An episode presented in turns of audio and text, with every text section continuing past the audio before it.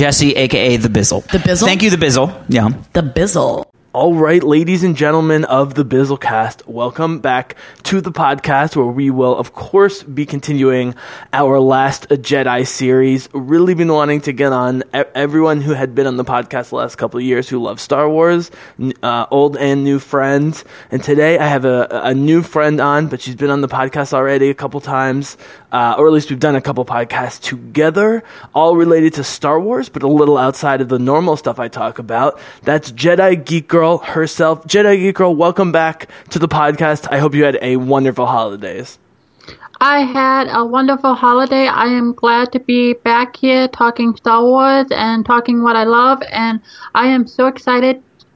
I am so excited to be diving into this topic. It is there's so much to talk about. So we are going to uh, ultimately talk about lore related to this movie because that's what the last podcast was about. It was a great podcast. I had a bunch of friends of mine who are big Star Wars fans, but they don't think about the lore quite as much. Listen to the podcast, and they were they were quite intrigued by the stuff we were talking about.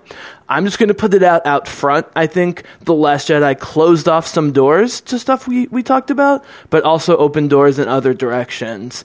Before we get there, we don't need to talk about all the big positives and negatives because I've done it on my podcast. You probably have on your podcast in different ways or just talked with your friends about it. What were your overall impressions of the movie the first time you saw it? And were there uh, subsequent times and did it change at all in the viewings? You know, I think I'm going to start off on a high, big note. When I first saw the movie, I reacted. I was. I did not know how to feel. I did not know what I thought about the film. There was a lot of did I love it? Did I not like it? I did not know how I feel about felt about it.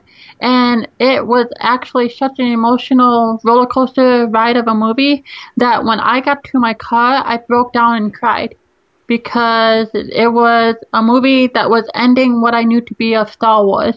And it took me a little bit to process, but once I actually processed it and I saw the movie again, I absolutely love it. It's a wonderfully done film.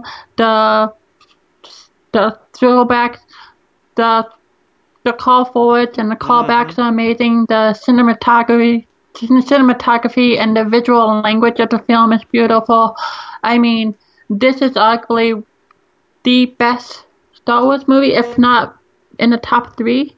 Um, it's not my personal best, but it it's a strong contender, in my opinion, to be one of the best Star Wars movies. I felt like this movie was exactly as advertised, and I feel like the people who had a problem with it, either at first or continue to have a problem, is very predictable looking back now, to be honest with you. I feel like they did not put, whether you like this movie or not, they didn't pull the wool over our eyes. They advertised this was going to be a dark, quirky, weird movie where some characters that we love did things that didn't necessarily seem how we felt in character necessarily. This isn't my criticism. I'm just paraphrasing other people. You know, And- uh, yeah. And that is one of the best things about this film is its unpredictability. There are notes in this film like, okay, I know where this is going to go. Oh, hey, I have seen this before. And nothing goes the way you expect it to be. Luke Skywalker said it best in the trailer. This is not going to go how you think. And my God, it is not what I was expecting, but this was the Star Wars movie that we needed. Not only from a story perspective, but for a social commentary, political, if you will, depending on your leaning type of movie. movie. But yeah, there's a lot of meat in this movie. So we talked a lot of lore last time. That was sort of the point of the podcast, uh, which I was extremely excited to do. And looking back, listening back on it, I should say, um, we only touched the surface. And to be honest with you, I, I was happy that this movie shut off some stuff because now I, I really can't predict what's coming going forward. Although Rian Johnson did, spoiler territory, people, if you haven't realized already, roundly reject that Luke was the last Jedi. He specifically says in this movie he's not the last Jedi, and that Rey's a Jedi. And we see in the last scene of the film that there are other possible Jedi as well. So rather than uh, go super um, you know, like over the top philosophical when it comes to the lore. I have some direct questions about this film. If you are down to jump right in, and again, people, I'm assuming you have seen The Last Jedi at this point. It's already made more money than Rogue One. It's not going to make as much money as The Force Awakens, but with the second film in these kind of movies that happens, and a million and a half dollars is not something that Disney needs to be worried about, especially because uh, Star Wars now has an audience across all genders and generations, sexual orientations, and so forth in a way most properties do not right now. And so it's it's a very dependable brand. I think the Han Solo movie, which maybe we get to at the end, is going to do a lot better than people think. Um, but I have to start with this: Rey and Kylo. Jedi Geek Girl, I, I cannot emphasize enough how many female Star Wars podcasts that really address this issue in depth, and how many male Star Wars podcasts refuse to accept the possibility because that he killed Han Solo, and so Kylo's irredeemable. Women have a more younger women have a more nuanced view on this. How do you view Kylo Ren, and how did you perceive his relationship with Rey in this movie? Where it seems he's in love with her, but I don't know my opinion of Kylo Ren in this movie is that this movie was about his descent. It was mm. his next evolution and his stage of evolving to this big bad that he will be in episode 9. I personally do not agree with the opinion of shipping Rey and Kylo. I don't I mean shipping. Do I, no, I want to be clear about this. Before, yeah. No, no, I, I, I, I do want to be clear about this. I'm not talking about people shipping them. I'm just saying them having a more complicated relationship than maybe people thought. That that's what I'm saying. Yeah. Um, the dynamic between Kylo and Rey about them both defining who they are through. Okay, in the film, in Snoke's chamber, it was a turning moment not only for Rey but for Kylo, for each one of them ascending to their destiny, fulfilling their role.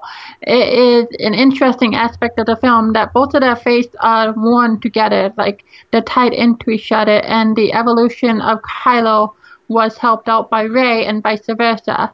I think it is a very it is a very interesting dynamic to have that interpersonal relationship that isn't related around family like the Lucas Star Wars trilogies were. Mm-hmm. And I think it is nice and refreshing to have that without everything having to be, without everyone having to be related to each other. Yeah, I think between the Rey family reveal and sorry people out there who are still holding out hope that they're going to complicate it again, they're not. Rey is just she may learn more about her parents, but they are just water traders ultimately. I you know, and the fact that they even dedicated the final scene of the movie to a b- random boy on a random planet who has force powers, you know, like that is not a coincidence. Rey is going to be recruiting. And by the way, if you watch the Clone Wars and even Rebels, there's tons of just normal people with force powers. Like this isn't such a new thing, but in the movies it is kind of new. And so the traditionalists of the original trilogy who hate the who hate who who worship Luke and Han and hate the prequels, they don't like what's going on now in some cases because they feel like, you know, they've killed Han and they've made Luke into a crazy person or whatever. But, you know, we all know Mark Hamill had a problem with this role at first and ended up loving it, and he's talked a lot about it. But this seemed like a natural progression for uh, Luke for me. I don't know if you felt that way watching his uh, very, very complicated uh, and three dimensional role in Last Jedi. I don't have the history that most people have with Luke Skywalker via the Legends universe. I was a huge fan of his when I was younger. He was actually the one of the original trilogy leads that I actually connected to because my personal history and personal relationship with my father, so I was able to relate it, relate to him. And Luke's ultimate evolution in this movie did hit me hit me hard, but I didn't go into the movie with a set expectation due to years of reading about him in books. I actually think that his evolution of his character in this movie is actually refreshing and nice to see. And that last act of his is the biggest and best thing that he could have done. and it's more true to his character from Return of the Jedi Yep. in the Emperor's Yep. throne room Yep. than people wanted to see in the movie. They wanted to see a Jedi a la the prequel trilogies in action and fighting and teaching Ben a lesson, but that's not what a Jedi does. He did light his lightsaber against Kylo, but he didn't swing at him. He turned off his lightsaber after dodging him. His biggest contribution was not to be was not to act in violence, but to inspire and to oh god to to do so without violence, therefore ending the cycle of the Jedi of that perpetual violence because Luke had to deal with that in the original trilogy. They wanted him to kill Vader, and he was about to repeat that cycle with Ben when he found out that Ben was being influenced by Snoke. He didn't go through with it. He had a moment of weakness, but he was in that cycle of the Jedi and the violence. But yeah, him doing what he did was the best thing that he could have done, and it showed how powerful he was, especially to do what he did for as long as he did, for as solid as he did. And they even pleased the nerds if the nerds would just realize because just before then we saw Force Ghost Yoda be able to control the real elements from the dead, which is amazing. And then Luke takes that to like a whole another level. And as I talked about on one of my other uh, podcasts, Jedi Geek Girl, in most properties, people would be disappointed in the reveal that he wasn't actually there. But with Star Wars, even casual fans loved that reveal. I did not go to any theater where people weren't gasping and clapping when you see Luke in like full lotus position hovering above the rock, controlling the image of himself across the, because that wasn't just a hologram, right? I mean, let's get into lore here. That was essentially a force ghost, but being alive, pretty much. Like, he was projecting a force ghost of himself, uh, still living across the galaxy, was the way I interpreted that? Or, or do you have any other theories about how we got a much more real than a holographic Luke on the other side of the galaxy doing what he was doing? I believe the technical term for it is a force projection or a astral projection, maybe using the terminology uh, familiar with other things. We have seen it before in Star Wars, but this is the first time that it is, I guess, given depth. I'm still discovering legends, but I do know that it has been seen before in Star Wars. But he But- was forget the body. He was transferring his mind and emotions because Kylo Ren, we know, is like one of the great mind readers of all time in, in Star Wars canon. And for him not to pick up that Luke was a fake until the lightsaber battle sh- shows that he was projecting every part of himself across the galaxy. Maybe that has been done before, but I'm not aware of that in, in canon. True, he was projecting. He was he he was projecting everything except his physical body, probably including his presence. Because given how strong Kylo is in the Force, one would think that he would not have felt Luke's presence there. So you would have to assume that not only was he projecting a physical image of himself and not interacting with anything because he gives Leia the dice, but not only that, but his force presence. Like people could feel that he was there, even though he wasn't physically there. So yeah, Leia didn't is- know until he touched her hand. And when Leia touched Luke's hand, she looks up at him and there's a look in her face like, okay, this isn't Luke. Um, but I didn't notice that till the second time I saw it, actually. I have not noticed that myself, but I, I have heard that myself. But Yeah. it just gives that. Yeah, you can see it. She depth. raises her head and her eyes kind of widen, but but she doesn't want to give away the secret because the whole point in selling this thing is nobody can know that it's not him, including the rebellion, who's you know functioning off of his inspiration, right? And one of the most beautiful things about that scene is is there are clues all All over, around that scene, all over. and you don't pick up on it. Like Totally. they're staring you right in the face, and you Yeah. just write them The off sand. like this. He doesn't make That's- any red marks in the sand. that's one of the most beautiful things that Rian Johnson has done. He's telling you these things right in I your know. face, but until the reveal of Luke not actually being there, you don't buy into them. But you see it on the second time. All right. So if you are a true Star Wars fan and you don't like this movie, I just feel bad for you because I feel like your expectations are getting in the way. If you have objective reasons why you think Last Jedi isn't good or you need to enjoy it, that's totally fine. Full disclosure, Rogue One is still my favorite of the three new movies, but it, it, that has to do totally with the structural aspect of Rogue One. Uh, I do love the Skywalkers, and I've loved both of these movies. I thought The Last Je- uh, Jedi was brilliant. I actually was a little nervous about this film being too artsy, and when I saw it the first time, I loved it. Um, and so I had to be patient with people who it took more time with uh, including some podcasters that I know online who I have so much respect for, who really just was were uncomfortable after the first viewing. And almost across the board, everyone I respect either likes or loves the movie after multiple viewings. And I'm not saying that you know that makes it objectively perfect, but I, I this this feels like Star Wars to me. And they were specifically, and Kathleen Kennedy specifically has been saying with Rogue One and now this movie, they want to change things up with Star Wars. They don't want to keep doing the same shit over and over again. And do you, I mean, do, do you agree with me that Rian Johnson was able to shake things up without it feeling like he was just shaking things up, if that makes sense? I do, and that's one of the things I actually love about Star Wars. Is Star Wars is ever evolving. You have Star Wars the origi- original trilogy. You have Star Wars the pre prequel EU. You had Star Wars the prequel era. You had Star Wars between the prequel and the Disney era.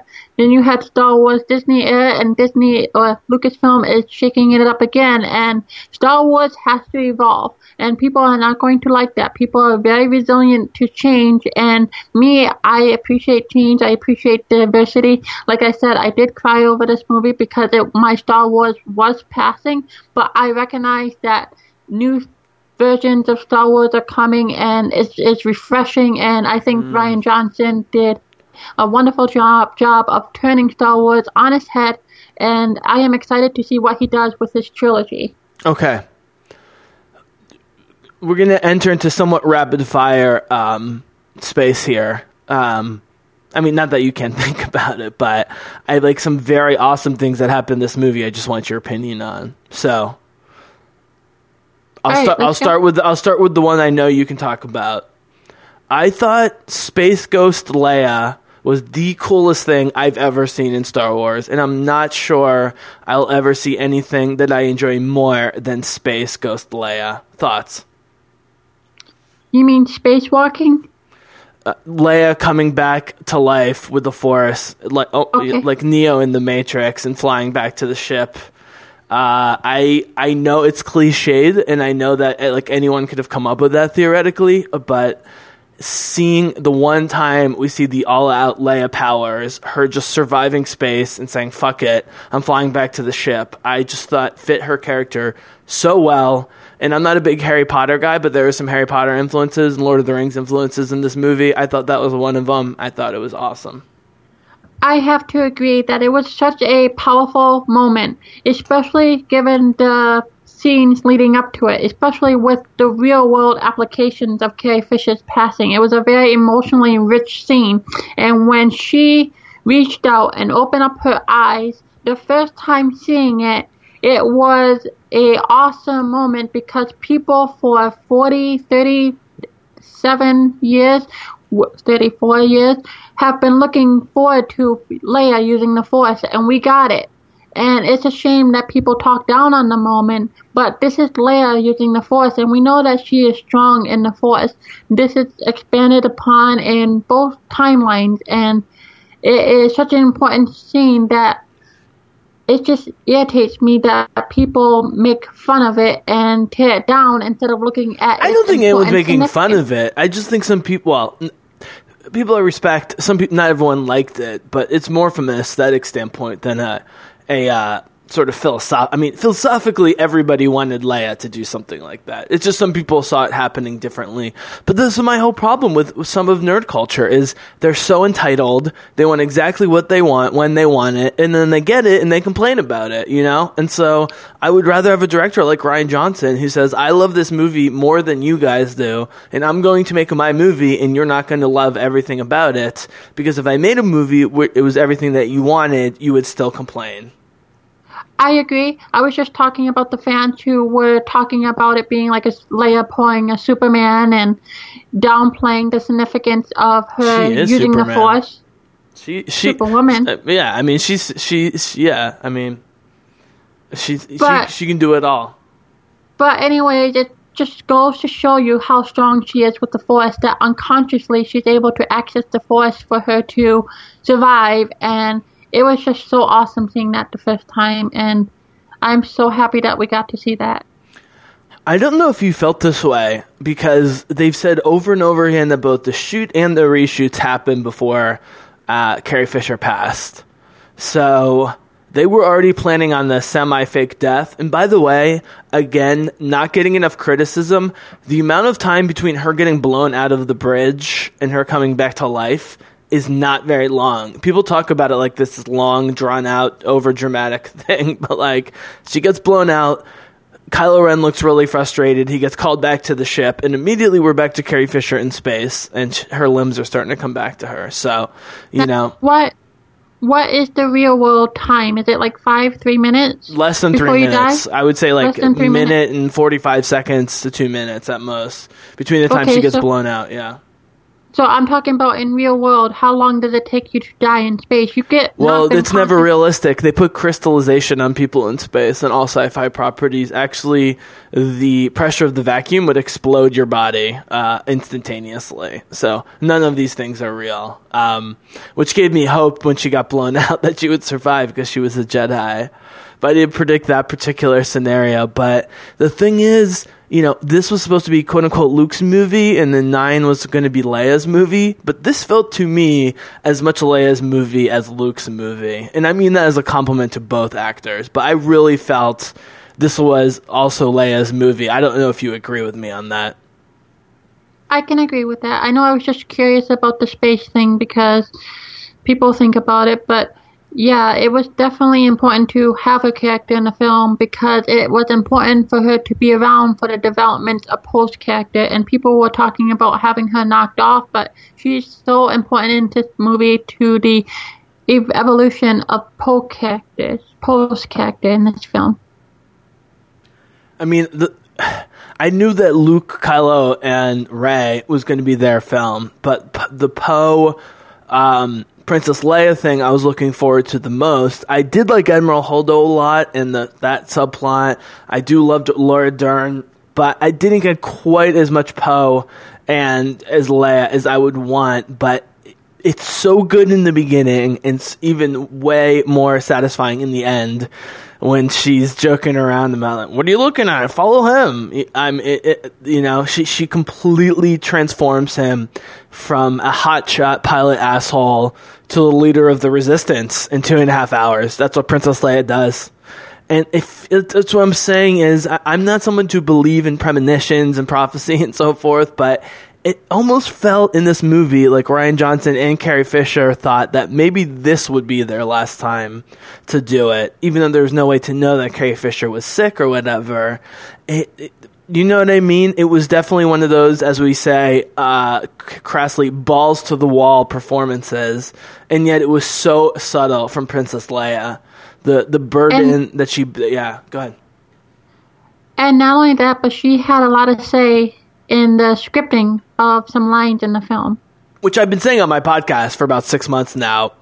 Uh, I was talking about putting together a, like a three minute clip with some animations I'm constantly talking about for a long time now that she was involved in the writing of this. I'm thrilled to see that that was indeed the case. You can tell from some of those lines, they sound like Carrie Fisher lines.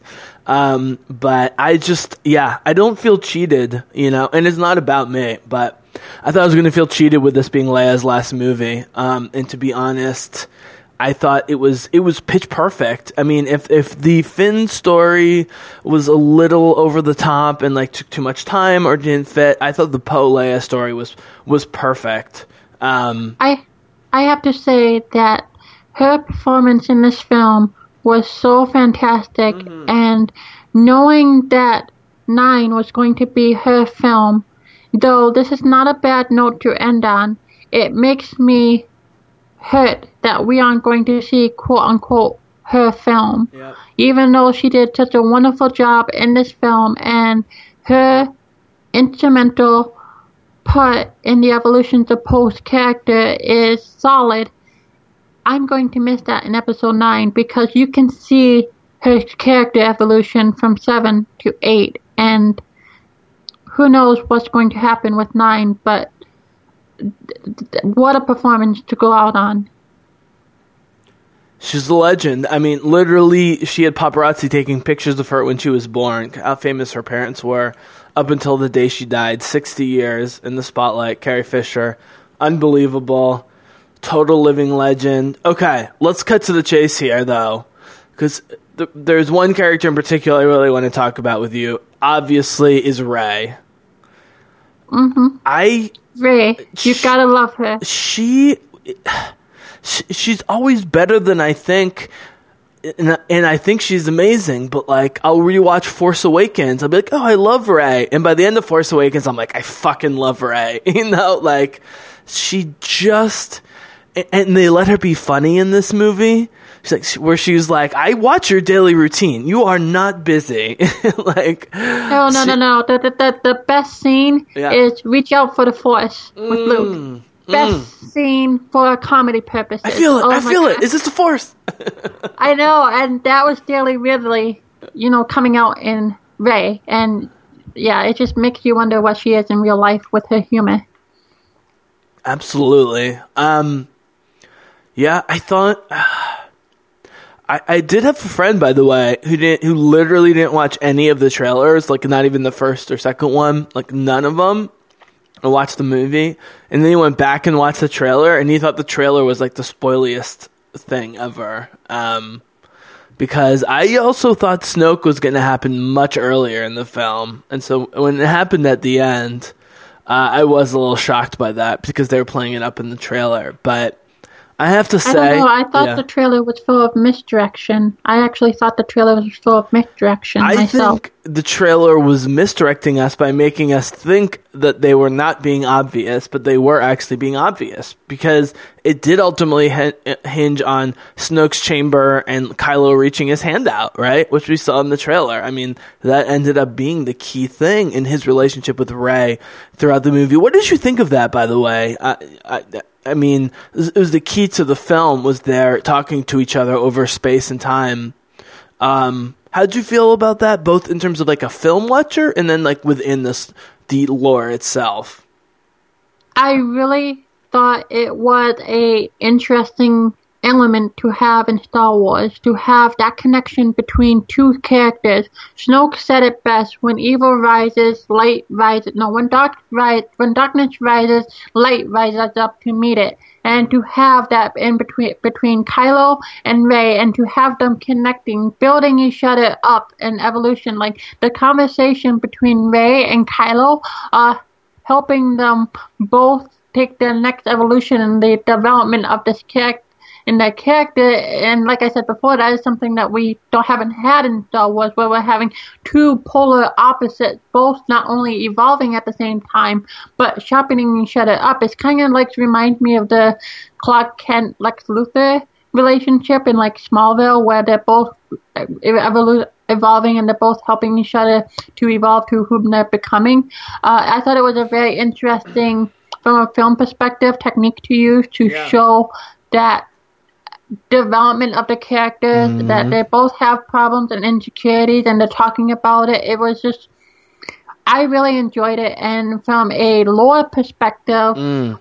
I think it is fresh because, as far as I know, it's not something we have seen. I mean, we have people talking to each other through the Force. We've seen this in Empire Strikes Back between Vader and Luke, but them actually being able to see each other and not physically touch, but be in the physical astral projection presence Yeah. of each other Yes. is fantastic. So okay, okay, element. let's break this down.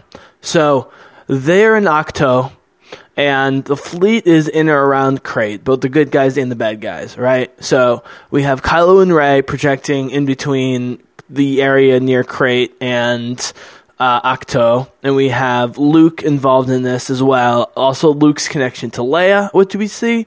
Less literally, I, I I don't think that there was any less of a connection when Luke and Leia talk to each other. I mean, she's she's in a coma and she's talking to him um, a- across that exact same distance of the galaxy, basically.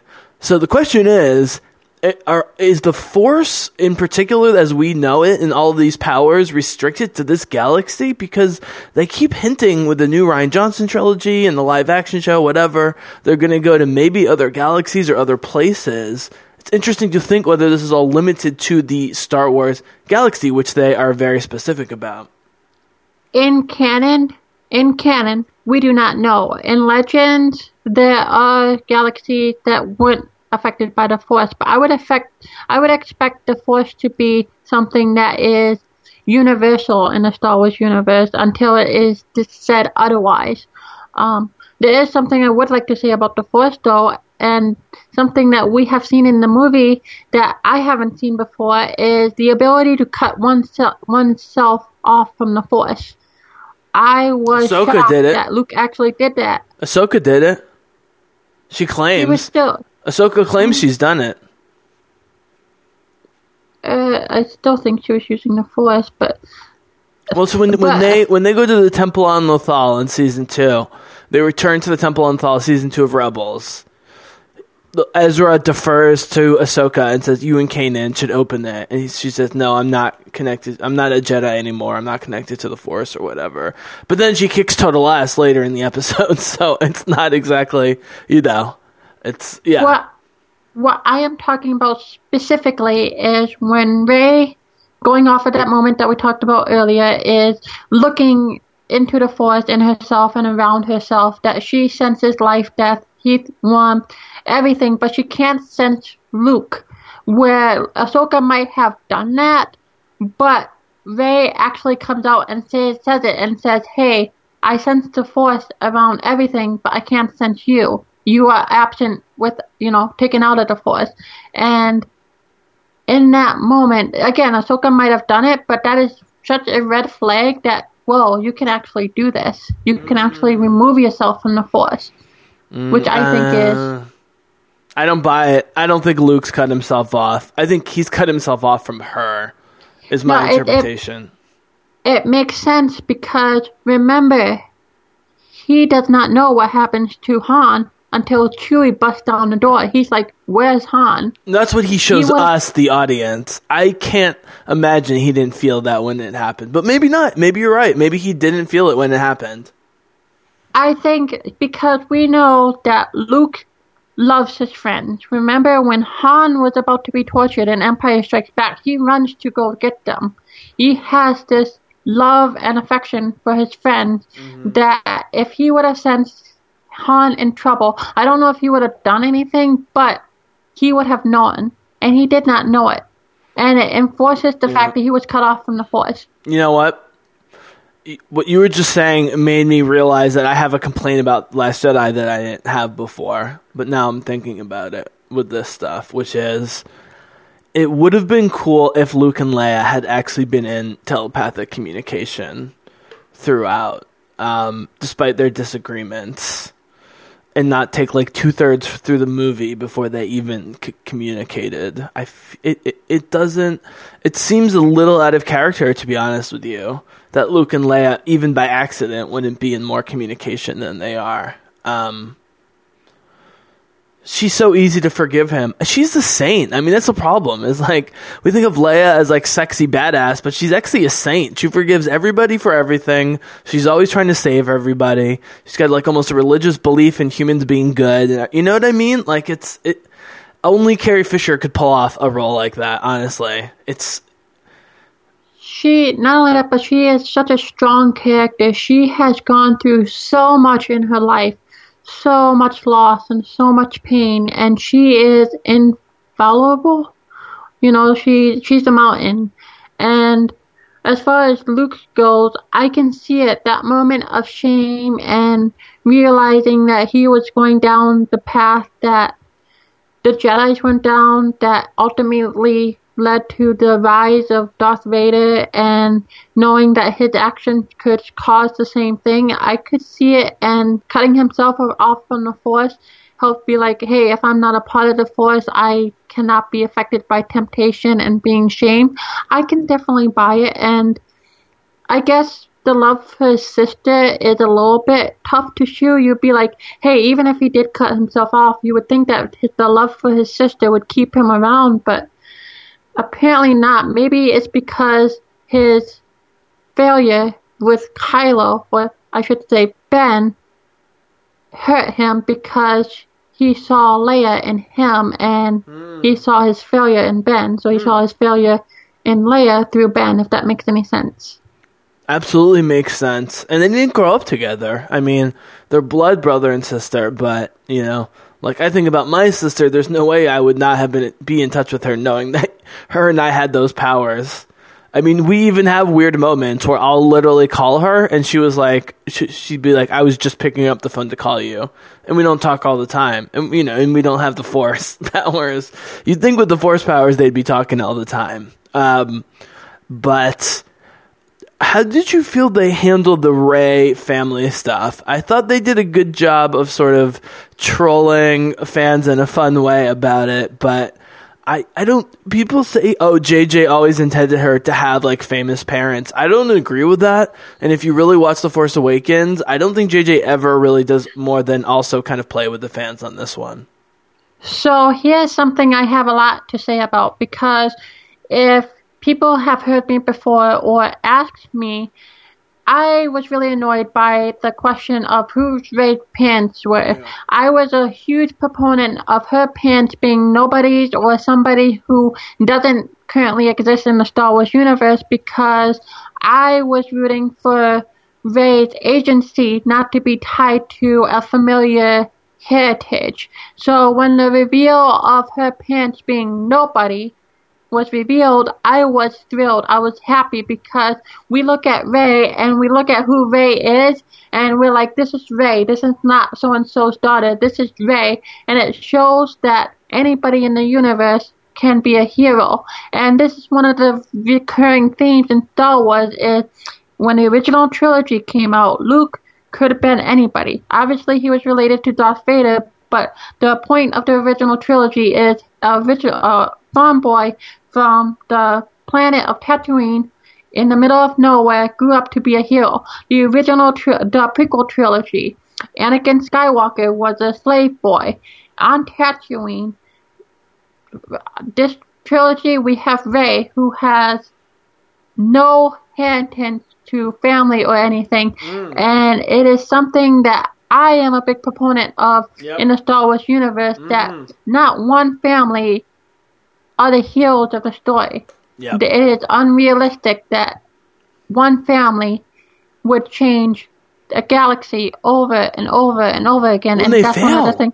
They're bad. Anakin and, and Kylo are terrible, and Luke is good for a while and then goes crazy. I mean, the Skywalker family is a huge problem for the galaxy.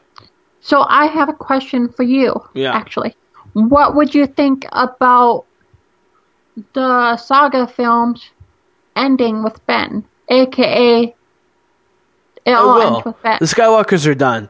There's not going to be any more Skywalkers. They've basically confirmed it. So I think Ben will be the last one to die in that family, personally. Wouldn't it be kind of ironically that the Force created the Skywalker family and it took them away? Yeah, I don't. I I hate the Force creating Anakin thing. It's uh, of all the problems with the prequels, my biggest is the Anakin holy birth. I think is a lie. I, honestly, if you look at George Lucas as an adult, I think the, the mother had convinced herself that he, she hadn't been impregnated by someone who paid her for sex or something, giving her position. I think that's way more interesting. He's just the, he's the bastard son Um, a- and God bless his mom, you know, for raising him and taking care of him. The holy birth of Anakin, I have to convince myself, is just a uh, urban legend that Lucas was working uh, with because he's not such a proponent of like Christianity or something where that would be an important concept for him, and so I never really understood why that would be a priority for him This- with Anakin. This has actually been explored both in the Legends timeline and the canon uh, timeline that it was the Force that conceived Anakin through balancing of the Force. The But he was a horrible Well- person. He's a genocidal killer. So that was the guy they picked. I, it, it makes no sense. And the Force is supposed to be a passive web of life around us, not an active gods. I mean, Luke specifically says in this movie multiple times that's not what the Force is, essentially. Um, but we're getting off track. no, I don't think we're getting off track at all. I think this movie was Rian Johnson saying there's a lot of things I liked in the prequels, but holy births and midichlorians are not two things I particularly want to push forward. And I think Lucasfilm is on board with that, with returning to the Empire Strikes Back version of the Force, which is more spiritual and more philosophical and more moral and less trying to be like pseudo scientific or whatever, which is nonsense. And I think that's why a lot of, I'm sorry to say, uh, the, the largest demographic of people who have problems with The Last Jedi are men, white men 30 years and older, because they have, you know, they have a certain thing that they like that they didn't want changed, and, and they challenged it in this movie. When it comes to that can of worm, worms, I don't see the conflict. I don't see them being alt- opposite ends of the spectrum. One of the huge things about the prequel trilogies, about the flaws of the Jedi's, were that instead of focusing on the spiritual side of the Force and connecting to life and one each other, that they tried to simplify it with the scientific analysis of what the Force is. Uh, in the prequel trilogy, in the Phantom Menace, it's boiled boiled down to midichlorians. It's not really the definitive terms. It's what the Jedi's have taught themselves because they rest on their morals and they lost tr- they lost the touch with the spiritual side of the Force, which leads to their downfall. downfall. Which Luke And- and Yoda both talk about in this new movie, which is great. By the way, when Luke, uh, in one of his many conversations with Rey, sums up the entire prequels with three sentences, talking about how the hubris of the Jedi le- led to the birth of Darth Sidious into the Emperor, essentially under their noses, and Darth Vader. He says the whole thing in three sentences, which doesn't mean the prequel shouldn't have been made. I just thought that was interesting that he basically summarized all of the important parts of the prequels in three sentences, especially when you add Yoda's commentary later about the Jedi being wrong about the light and the dark side. I, I'm not sure I wish they said the words gray Jedi, but as someone who's gotten into Rebels over the last year or two and, and then went back and watched the Clone Wars, I feel like they've been seeding this gray Jedi thing for a long time. And uh, I hope Dave Filoni and those guys feel justified that those ideas are coming into the movies now, even if not by by name, right? In this new one, the the thing about Grey Jedi is is the oxymoron technically, um, but I know exactly what you're saying. or, or gray, more- just the gray sides of the forest. I mean, right The- yeah. more, more more balanced and that is actually what this new era of star wars is showing that it's more than just the jedi and the sith back in the day there was jedi representing the light side and the sith representing the dark side in this new era of star wars we're going beyond this kylo ren is not a sith you know, Snoke is not a Sith. Uh, Ahsoka is not a Jedi. They're light side and dark side users, and there's more to the Force than Jedi and Sith. And it, it's interesting to see Rey because with this new era of Star Wars, we are showing that there's more to the Force than, like I said, Jedi and Sith. Yep. But Luke said that the Jedi are not last, so Rey is going to move forward with being a Jedi. So she's probably going to redefine it. But I, that's one of the things, like. I hear people talking about where it's like Jedi and Sith. It's like there's more than Jedi, there's more than Sith. Ahsoka the- says, "I am no Jedi" as a justification for why she's strong. but she is still a light side user. Yes. You know what I'm saying? Right. That's that's the thing. So the Jedi and the Sith are two extreme ends of the spectrum, if that makes any sense. Yeah, but so okay, but I agree with you. But then why why not kill the Jedi? Why have that big Luke line about "I am not the last Jedi"? Why not just let them die?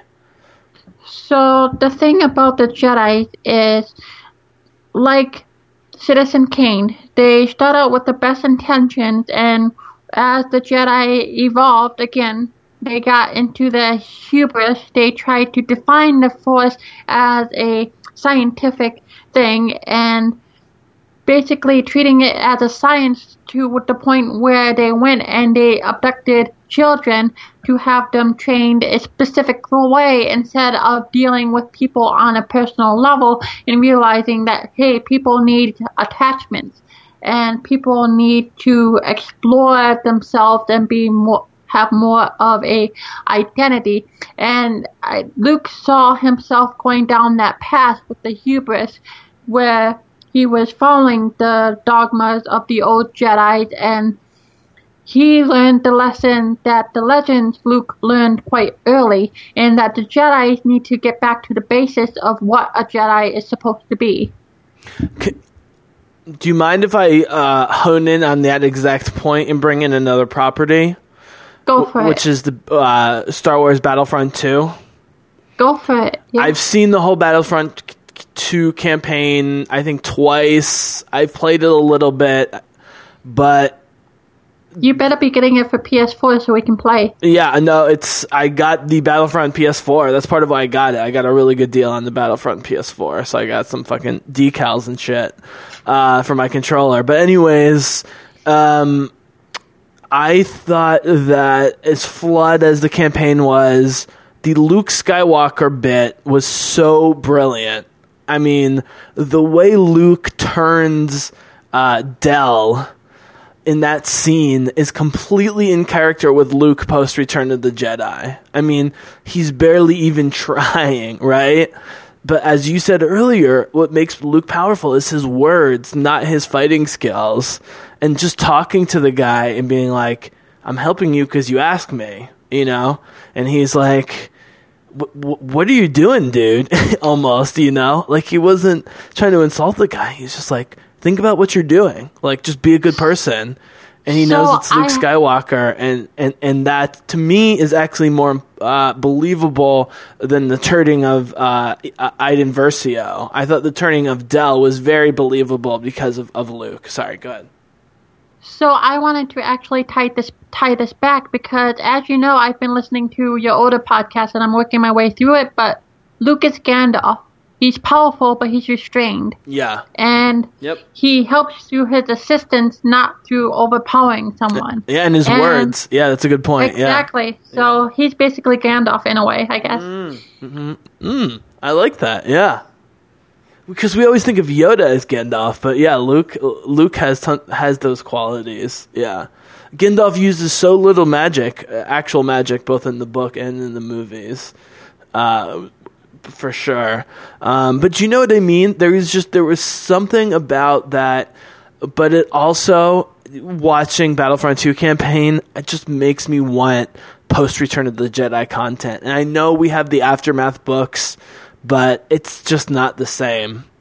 You know, the I- Battle of Jakku needs to be shown on screen. And if it's animated, that's fine. But I want to see Sloane and all these people animated on, on screen, is what I want. There is no reason why we cannot get a Battle of Jakku movie. We don't need all the original trilogy characters to be shown in there. We can have characters from the expanded canon or other characters Yeah. that we have not seen yet. We do not need the original trilogy cast. So yeah, I think we need a Battle of Jakku movie because uh, imagine seeing that on the film. That's one of the things I was disappointed in with the Battlefront 2 game is when you actually saw the Battle of Jakku, it looked a lot smaller than you would imagine, especially the space portion of it. Um, but to have all that we have seen in the books and in the video game on the big screen would be fantastic. Well, and think of the, I mean, and they could add to it. Think of the infiltration stuff they could do into the core of the planet, you know, as they're trying to turn it into a planet sized bomb, basically, with all the, the Sith artifacts and so forth. I mean, it would be so fucking cool to look at. Um, I would also like to say that now that Luke's story, quote unquote, has ended, I would expect some Luke post Return of the Jedi material within the next uh, year. or need two. it. They have I- to I- give it to us. They they will. They're just trying to see what they're doing is they're trying not to repeat the mistakes of what was going on with the prequel trilogy. With the prequel trilogy, they would keep they kept releasing books and stuff before the story was even finished, and it ended up with a lot more conflict. With the story group managing the story of it, they're avoiding certain territories of the story because they don't want to box themselves in. So they're probably waiting till the story is complete. That's why that is why we have not gotten Luke's Academy yet. They're probably waiting till the end of the sequel trilogy to really dive in and tell that story so they're mm-hmm. not boxing them and limiting themselves on story and stuff like that. That is another thing I would like to touch upon soon. Knights of Ren. We'll probably get them in episode 9, but that's Yeah. neither here or there. No, no, no. Go with that thought. I, I think so too. I mean, they Rian Johnson was very slick in mentioning that some of his students did leave with Kylo. I thought was was very slick. So we know that's still in play. So no, yeah. What are your thoughts on that? it is such a small thing in the movie where we find out that Kylo was not the sole survivor of the Jedi Academy. Who's to say that all of them are Knights of Ren? They probably are, but who's to say? But when we first saw The Force Awakens, we heard about the Knights of Ren, but we didn't know anything. And with The Last Jedi, we actually heard the possibility that they could be former students of Luke Skywalker, which is really fascinating. A lot of people are wondering where they're at. And I'm thinking, and this goes right back to Battlefront 2, that the First Order is a lot bigger than what we think. In the Battlefront 2 campaign, spoiler, at the end, we find out that the First Order has enough ships to take over the galaxy. So I wouldn't be surprised if the other Knights of Ren are actually in command of certain other divisions of the First Order and they're leading the charge. I actually would not be surprised if in episode 9, Rey has to face them or go through them to get to Kylo. Right, but is is destroying Kylo enough? The question after all we learned from Luke in this movie. You know, it seems like even defeating Kylo one way or the other isn't enough. She has to change the whole perception of the galaxy, basically, a- Yeah. as to this stuff. Rey, that is. Here's my prediction. I think with episode 9, they have to do a time jump. The question is, how Oh, yeah, much of a time jump do they have to do? Five years, Um, maybe. Five years is fantastic. That gives you plenty of time to fill in the gaps and Yeah. it gives you enough time to get to that conclusion without it feeling rushed. Yeah, absolutely. I, I actually think the First Order. So here's my thing. So we had the whole lore discussion, you know, and we talked about the Aftermath books, and we talked about the contingency and Operation Cinder, blah, blah, blah, blah, blah. Uh, this movie did nothing to address all of this one way or the other. Um, it, it's starting to seem more and more like the First Order is just a mistake, a post Empire mistake, essentially. Th- They're not particularly more competent. They're just very aggressive. Uh, my personal guess, if JJ is going to now try and one up Rian Johnson in surprisingness, would be they kill off the First Order pretty early on, actually, in the final movie, and Kylo with his people are are really the main focus. I mean, to to, to bring in a very loose de- uh, Star Wars Destiny connection, don't, didn't you feel like the servants of the dark side were basically the Knights of Ren? That's how I envisioned it the whole time. But I guess that wasn't the, the the vision at least yet. I thought like those hooded like black riders from Lord of the Rings were like w- his servants of of, of Ren. Um, Actually, when I thought the Knights of Ren, I actually thought that the Acolytes of the Dark Side from the Aftermath trilogy subchapters actually had more of a connection to Knights of Ren. I, I don't know if you got that vibe, but I got that vibe. I thought maybe that was the precursor of the Knights of Ren, but Yeah, everything's time, still a what I precursor. Yeah, I, that's that's that's what they're trying to do with the new movie is stop But- doing prequels or prequels or sequels that are uh, talking more about prequels. They need they need to break out of the cycle. And yeah, no, go ahead. What were you gonna say? What I was going to say is I'm sitting here and I'm thinking And I actually think Palpatine would be quite proud with how his contingency plan found out.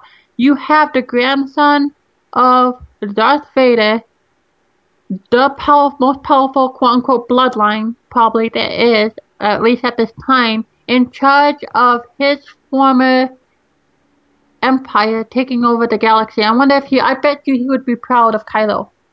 Or the First Order, whatever, his contingency plan. I don't know. What do you think? I think Kylo is trash. Uh, personally, I think the sky the, the the Skywalker bloodline is trash. I And, meant, what yeah. what what would you think of Palpatine? What did you think Palpatine? No, Pal- well, think of? Palpatine. Yeah, we can. The problem is Palpatine from Episode One to the end of six is the most brilliant mind ever seen in the universe, and then he suddenly gets stupid and dies. So it, it's hard to really judge Palpatine. I will say, I actually Snoke, although a way less cool character than the than the Emperor, uh, was. Um, I, I blame him less because Kylo was so subtle and calculating. I mean, Kylo was basically planning the whole movie, in my opinion, some version of what happened at the end.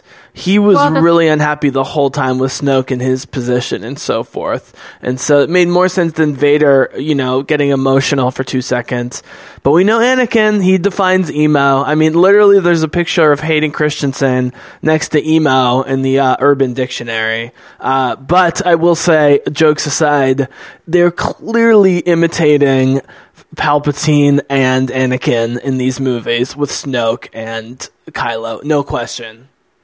The thing about Snoke is he is no Palpatine. If that was Palpatine, Kylo wouldn't have been able to do that, in my opinion. I think Palpatine was stronger in the Force than Snoke was, at least what we see of Snoke right now. And like I said, I don't think that would have gone down if that was Palpatine the way it did.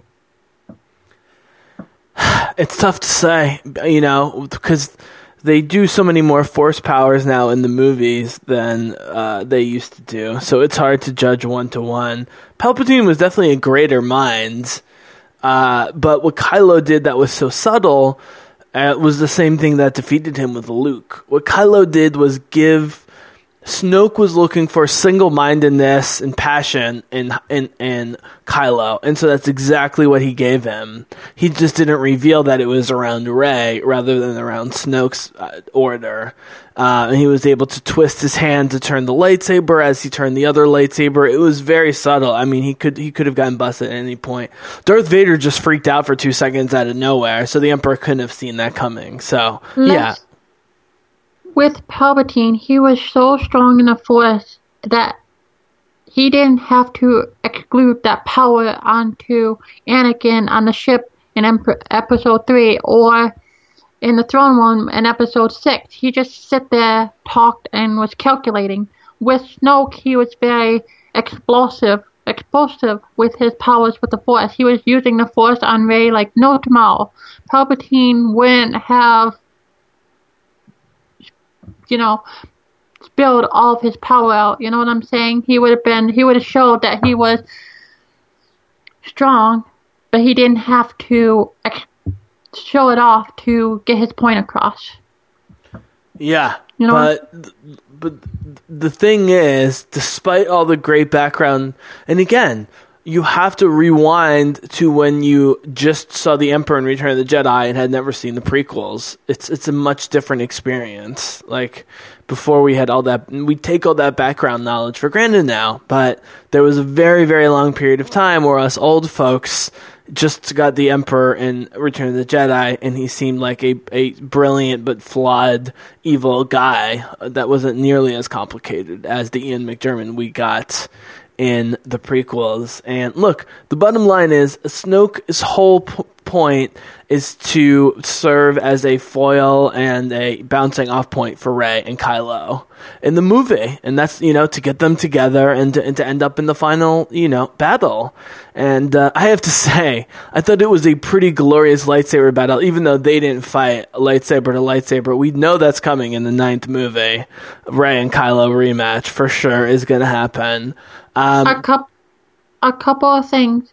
The first thing is is Snoke's served a purpose for the evolution of both Kylo and Rey's character, like I talked about before. He was the one that defined the next step in their evolution.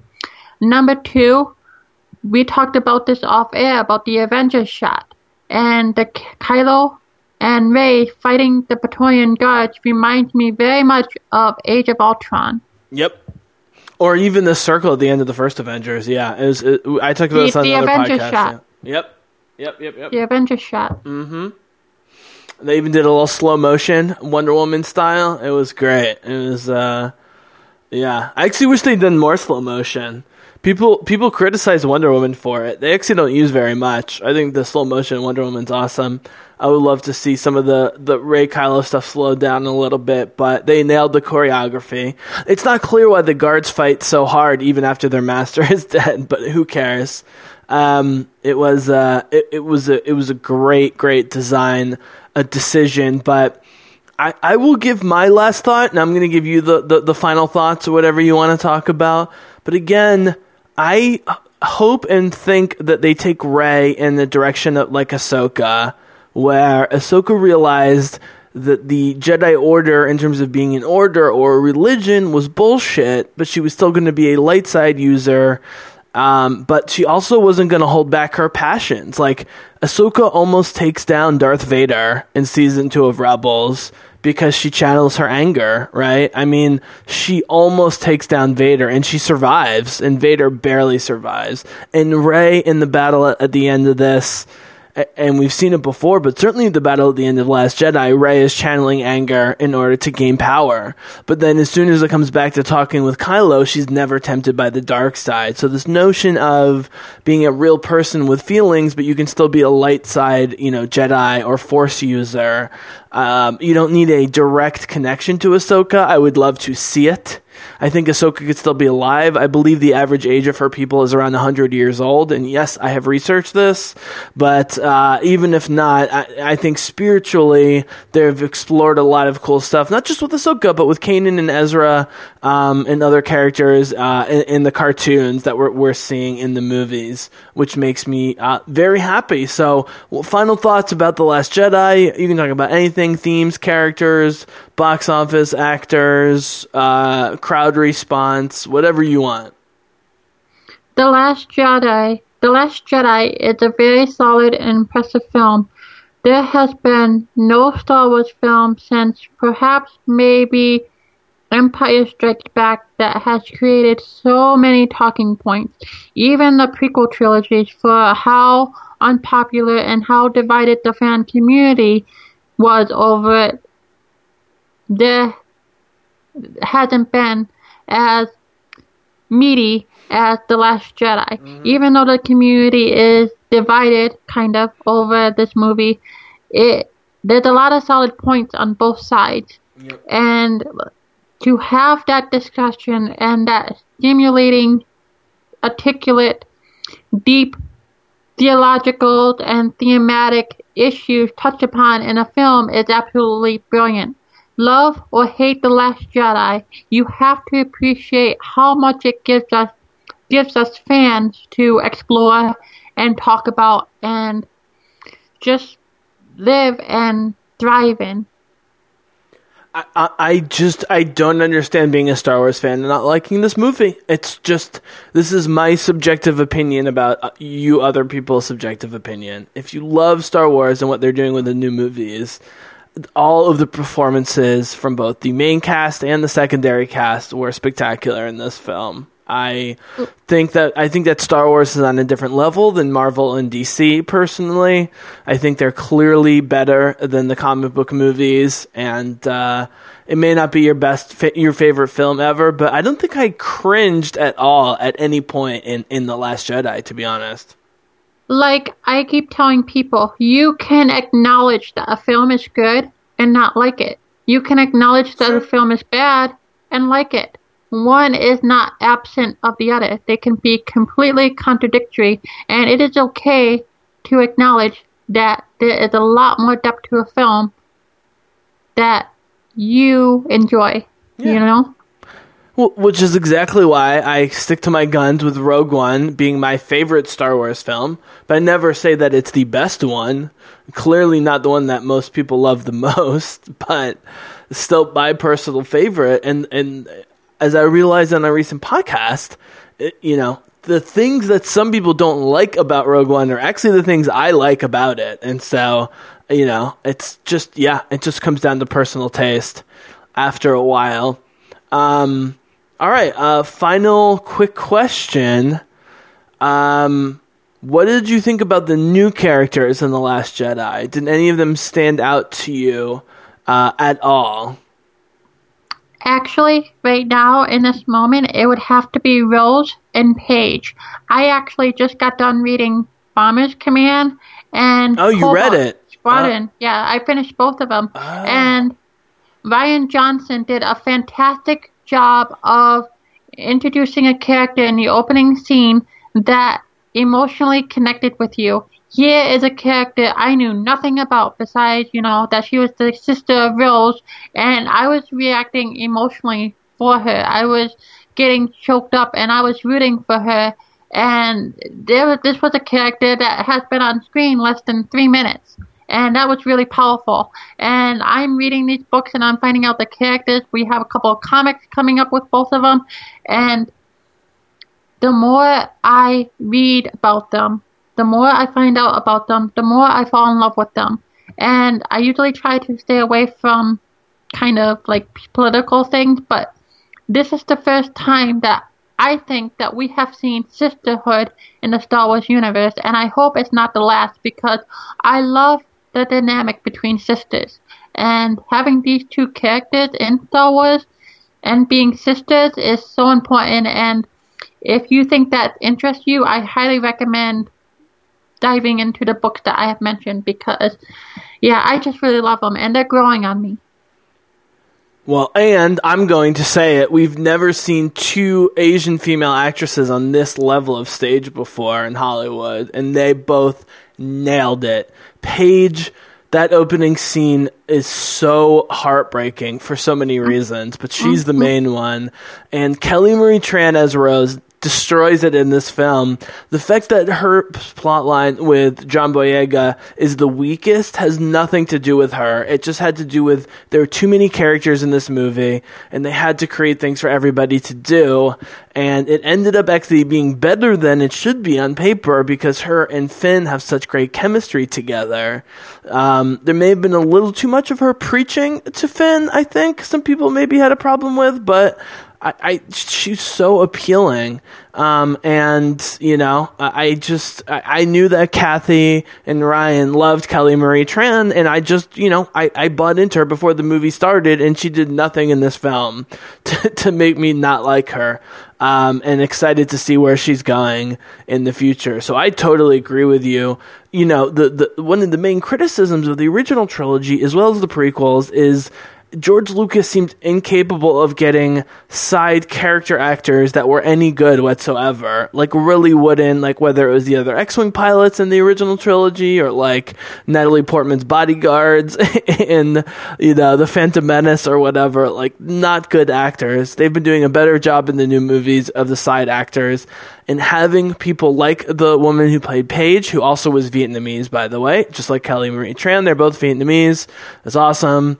Um, and the woman who played the A-wing pilot, a bunch of the other pilots. Um, obviously Billie Lourd, uh, who is Carrie Fisher's daughter, who played one of the mutinous officers who was working with Poe against her mom, which was great during the movie. Billie Lourd was awesome. Little touches like that, I really appreciate. I think is is super important, to be honest. I would like to say one more thing regarding Paige and Yeah. Rose is that that opening scene is actually the first mission or coming directly off well it's actually yeah the first mission of them being separated they did everything together and when you account for that when watching that scene it's truly devastating if you put yourself in Rose's situation. Here are two sisters that did every mission together. They actually came aboard because it was part of their agreement. Paige came on board and she wanted to bring Rose with her. It just really adds gravity to that situation when you see Rose crying because it's not just her crying over the loss of Paige. This is the first time that they were separated, and the first time they were separated, they were never going to see each other again. Yeah, and I encourage if you people out there who are Star Wars fans like finding out more about just like the random pilots and grease monkeys and stuff behind all this, definitely check out the new Battlestar Galactica series from 2003 to 2009, where you get the you spend the entire time inside the ship and spend most of your time with the pilots and the engine, the you know, grease monkey engineers and stuff like that. Uh, there was a lot of influence here with um, with that kind of stuff, which was great to see. Um, you know, I think Rogue One started this because all the Rogue One characters, for the most part, were just average Joes, essentially, who are involved in the rebellion. Um, it was cool to see it here, though, with the Skywalkers all up their own asses, that it was regular people still kind of getting things done, uh, was really cool.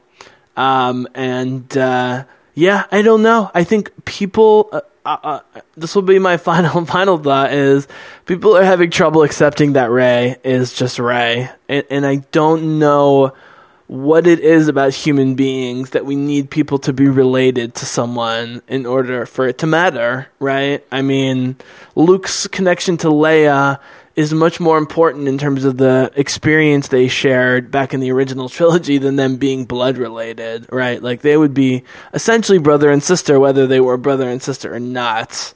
And I don't know what it says about our culture that men and women are so obsessed with like Rey's family. People really uh, can trying to convince themselves that it's important. Do you have any theories as to why this is important to people? I think that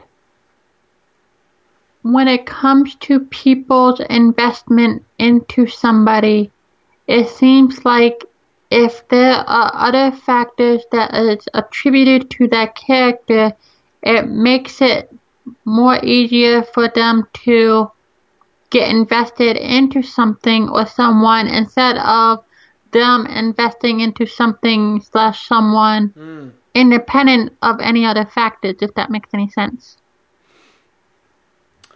Like, for example, if a politician is running for office, it's a lot easier to invest in someone who has a legacy or is tied to something that they have done instead of someone who is coming up through the ranks on their own merits and based on who they are instead of some other determining types of factors.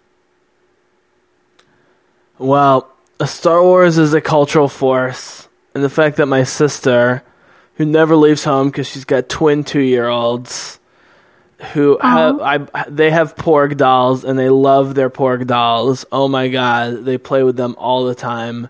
And I actually managed to get my sister and her not me actually, her other in laws managed to get her and her husband out long enough to go see Star Wars. They're not even big Star Wars fans. They went to leave their babies for two hours for the first time in like a month. They went to go see Star Wars. It was awesome.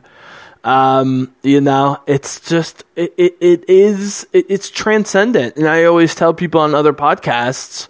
I, I think that these that the Star Wars movies, assuming they stick to one a year, ha- I think have a more promising future than the comic book movies, or at least a more certain one.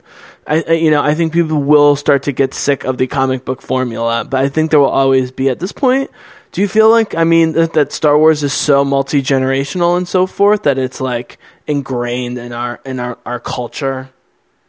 Star Wars is so timeless and there is so much that can be explored in Star Wars. So much so many themes, so many different worlds, so much endless possibilities that very few franchises have. Lord of the Rings is this fixed uh, fictional world. Star Trek is a little bit more wide. Comic books are still boxed. Star Wars doesn't seem like it has as it's not as boxed in as other franchises, and it can go many different places and do so many different things that other franchises cannot do. And as long as that pace, as long as they are pacing themselves well and uh, taking it kind of slow, then Star Wars will keep being a milestone in our pop culture. So my prediction is that episode nine is going to be the best. Um, I'm not sure I would have said that before seeing this movie and before knowing that J.J. Abrams was going to be back. But Return of the Jedi is personally my still my favorite film. And I think that people forget that Vader doesn't become interesting Vader until Return of the Jedi. Like the end of Empire is great. I am your father, sword fight, blah blah blah. But we don't, you know, from the beginning of Return of the Jedi, Luke is working Vader, and Vader is feeling uh, insecure, the same way Kylo feels insecure. Um, and so I think Return of the Jedi, people think, oh, space battles and Ewoks, but the best part is the Emperor Luke and Vader, which I don't think Last Jedi topped, but I appreciate that it tried to. In my prediction that 9 is going to be the best, or at least the most fun, is we were able to get through the original Star Wars and Force Awakens, but we were able to get through Empire and Return of the Jedi cliches in Last Jedi.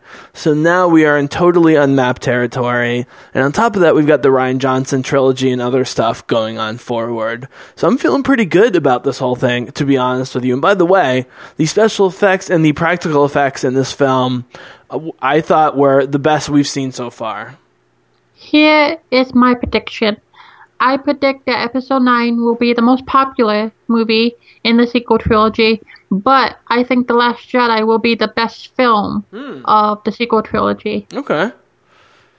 All right. So I think episode 9 will be more popular, but episode 8 Last Jedi is will probably be a better film.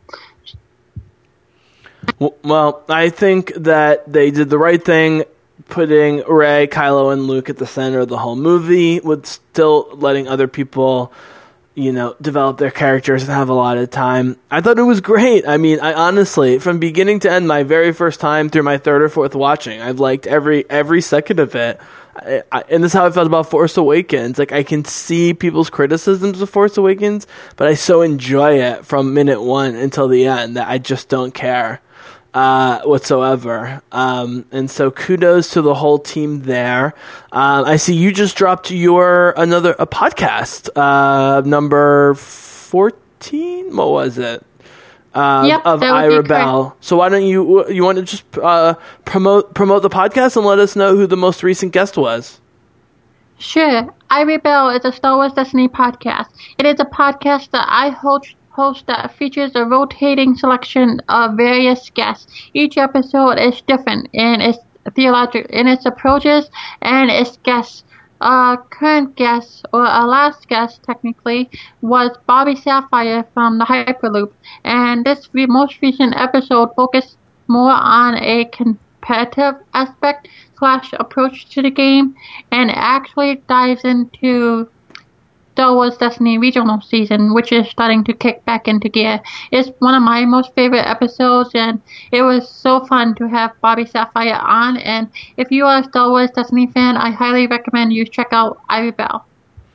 So, just for my fans who aren't completely sure, Star Wars Destiny is an amazing uh, collectible card slash dice game that has been out about I don't know, seventeen months or something like that um, but is one of the best selling and most popular games in the country right now, both among casual and serious competitive players, which is awesome. That's how I connected with Jedi Geek Girl to begin with. You can check out our past podcasts on that. So, what's the best way to get the podcast? And do you have any other uh, social media or whatever you want to promote? Sure. If people would like to contact me, they can contact me via the iRebel Facebook page, or they can send me an email at iRebelDestiny.com.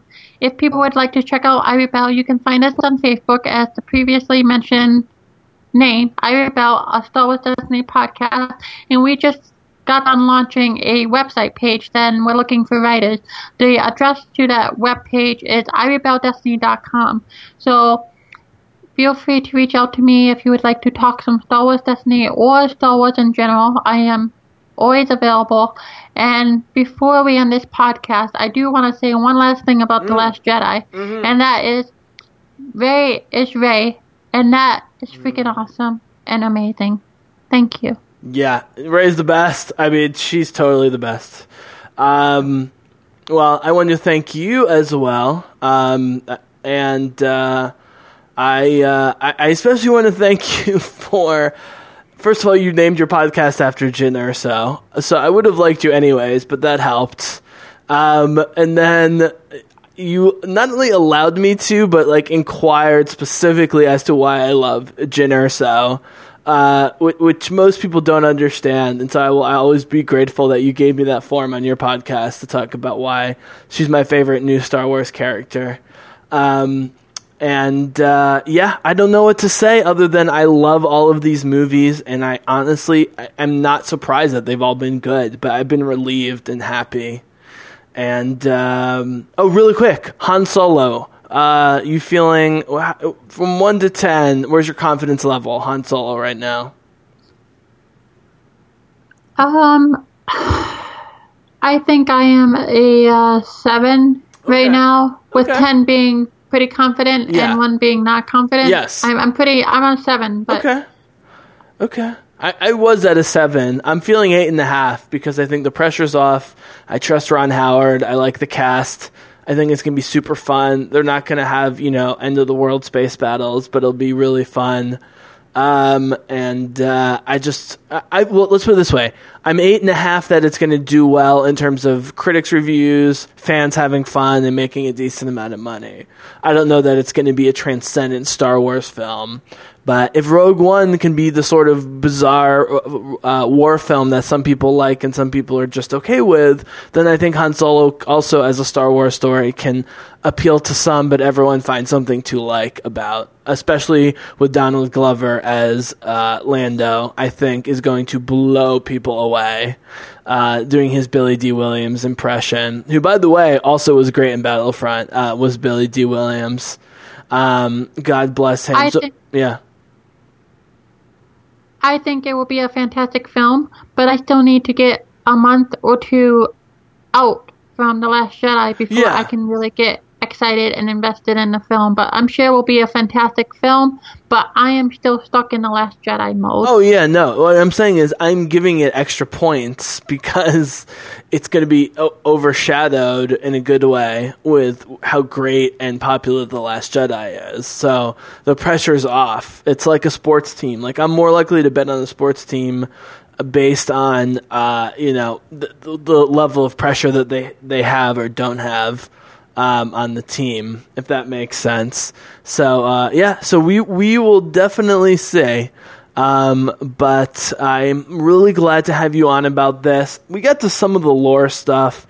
The big question that we didn't really get to, we'll have to see with new books and literature uh, that come out in the next six to 12 months is whether this movie opened more lore than it closed. I happen to think The Last Jedi closed off some stuff. But if they're going to be jumping to other galaxies and going to other times, then I feel like I'm totally fine with that. I just I want more post Return of the Jedi literature. Like that's what I want to read. Bloodlines is still my favorite of the new canon.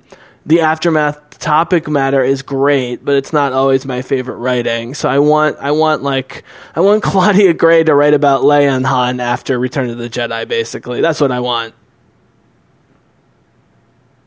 I would agree with you 100%. I would love that. I would love to read that book. yeah, I think we all would. all right. Well, thank you so much, Jedi Geek Girl. Um, I don't know if you have any competitions coming up, uh, but we wish you luck if you do. I do. I have regionals on the 13th of January. Awesome. Well, let, let us know, and we will post everything up on the Facebooks as usual. And uh, yeah, may the force be with you. Um, thank you for being on. You're welcome, and may the force also be with you. All right. Thank you, Bizzlecast listeners. May the force be with y'all as well. We will be talking to you soon, and the Bizzlecast is out.